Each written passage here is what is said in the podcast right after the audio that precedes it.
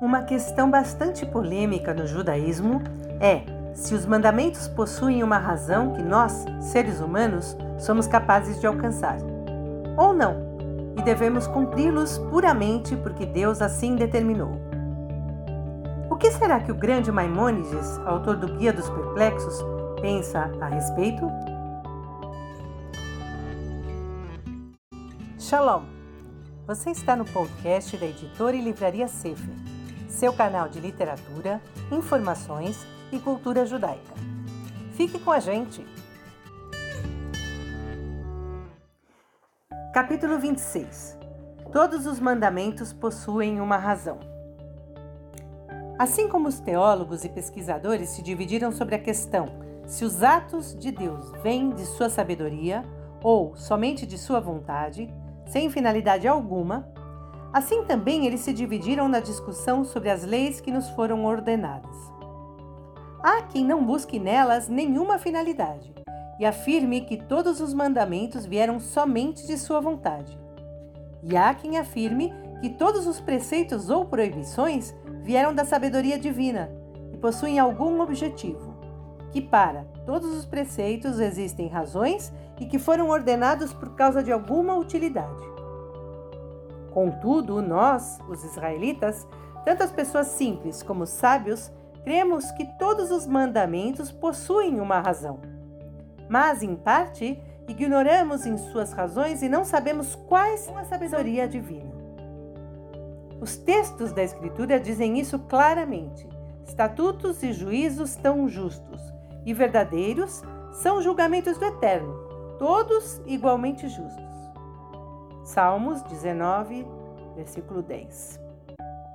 Sobre os mandamentos denominados Hukim, estatutos, como shatnes, mistura de materiais heterogêneos como lã e linho, ingerir alimentos de carne com leite e o preceito do cabrito expiatório, sair amistalear, os sábios disseram claramente coisas que eu te ordenei e sobre as quais não é permitido refletir, e o Satã faz delas objeto de sua crítica, e as nações do mundo as refutam, em geral, os sábios não acreditavam que eles fossem totalmente sem razão e sem motivo, pois isso conduziria à crença que existissem atos à toa, conforme mencionamos.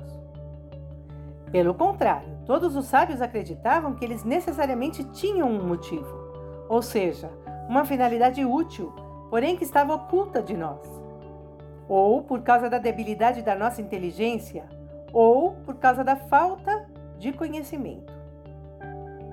Na nossa, na opinião deles, todos os preceitos possuem uma razão, ou seja, cada mandamento e cada proibição tem uma finalidade útil.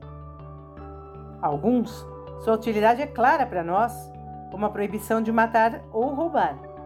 E alguns, sua utilidade não ficou clara como as proibições de usar os primeiros frutos das árvores, orlá, ou de enxertar ramos de videira em outras plantas, que lei a querem. Os mandamentos cuja utilidade é evidente para todo mundo são denominados mishpatim, leis, e aqueles cujo proveito não está claro são denominados hukim, estatutos. Os sábios dizem frequentemente sobre: Por que isso não é para vós coisa vã? Deuteronômio 32, versículo 47.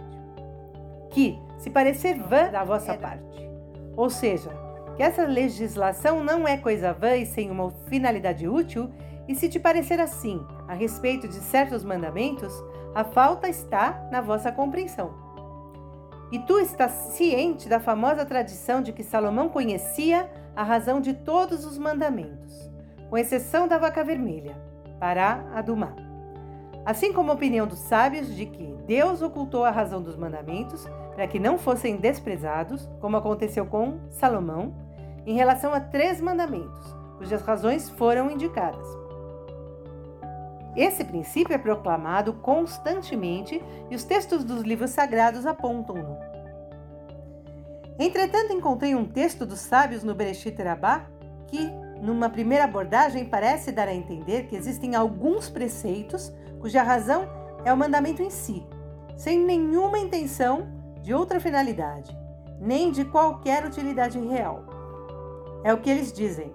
O que importa ao Santíssimo se alguém degola um animal pelo pescoço ou pela nuca. Daqui podes inferir que os mandamentos foram dados somente para purificar os seres humanos, conforme foi dito. A palavra do Eterno é pura, mas que essas palavras sejam surpreendentes e não haja nada que se assemelhe a ela nos escritos dos sábios. E eu as interpretarei, como ouvirás, de forma como que remaneço de acordo com o princípio que aceitamos, ou seja, de que todos os mandamentos têm, na realidade, uma finalidade útil, na linha de por que isso não é para vós coisa vã? Deuteronômio 32, versículo 47. E não falei aos descendentes de Jacó: Procurai-me em vão. Eu sou o Eterno que fala com integridade e que declara as coisas verdadeiras. Isaías 45, versículo 19. Todo ser humano cuja razão é saudável deve crer a respeito desse assunto o que te direi. Todos os mandamentos possuem necessariamente uma razão e foram ordenados para alguma utilidade. Porém, sobre os detalhes deles foi dito que foram dados somente por causa dos mandamentos em si. Por exemplo, abater animais pela necessidade de uma boa alimentação é de evidente utilidade, como ainda exporemos. Mas então, que sejam degolados pela parte superior do pescoço e não pela de baixo. E que o corte do esôfago e da garganta seja um, num ponto específico. Esses detalhes e outros semelhantes não têm outra finalidade senão purificar os seres humanos. Assim, o exemplo se alguém degola um animal pelo pescoço ou pela nuca, utilizado acima, ficará claro a ti. E o mencionei apenas porque ele foi dito pelos sábios. Mas quando verificamos o assunto verdadeiramente, percebemos que, como existia a necessidade de se alimentar de carne animal, foi imposto um tipo de abate específico junto com uma maior facilidade do consumo.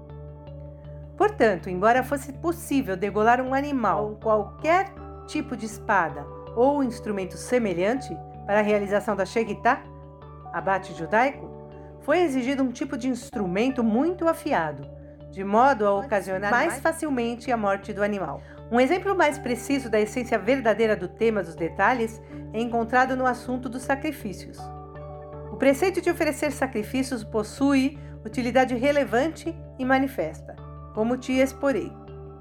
Porém, que seja um cordeiro ou um carneiro e que a quantidade dele seja um número específico.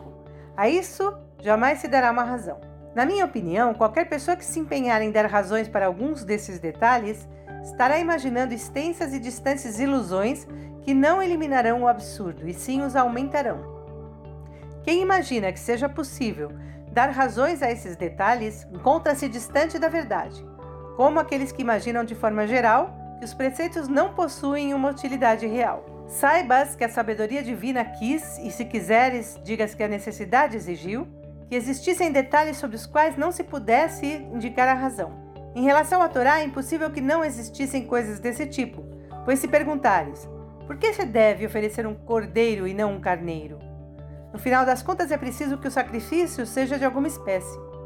E se perguntares, por que sete cordeiros? Números 28, versículo 27, e não oito. Poderia se interrogar igualmente se fosse dito oito, dez ou vinte, uma vez que é necessário que seja algum número.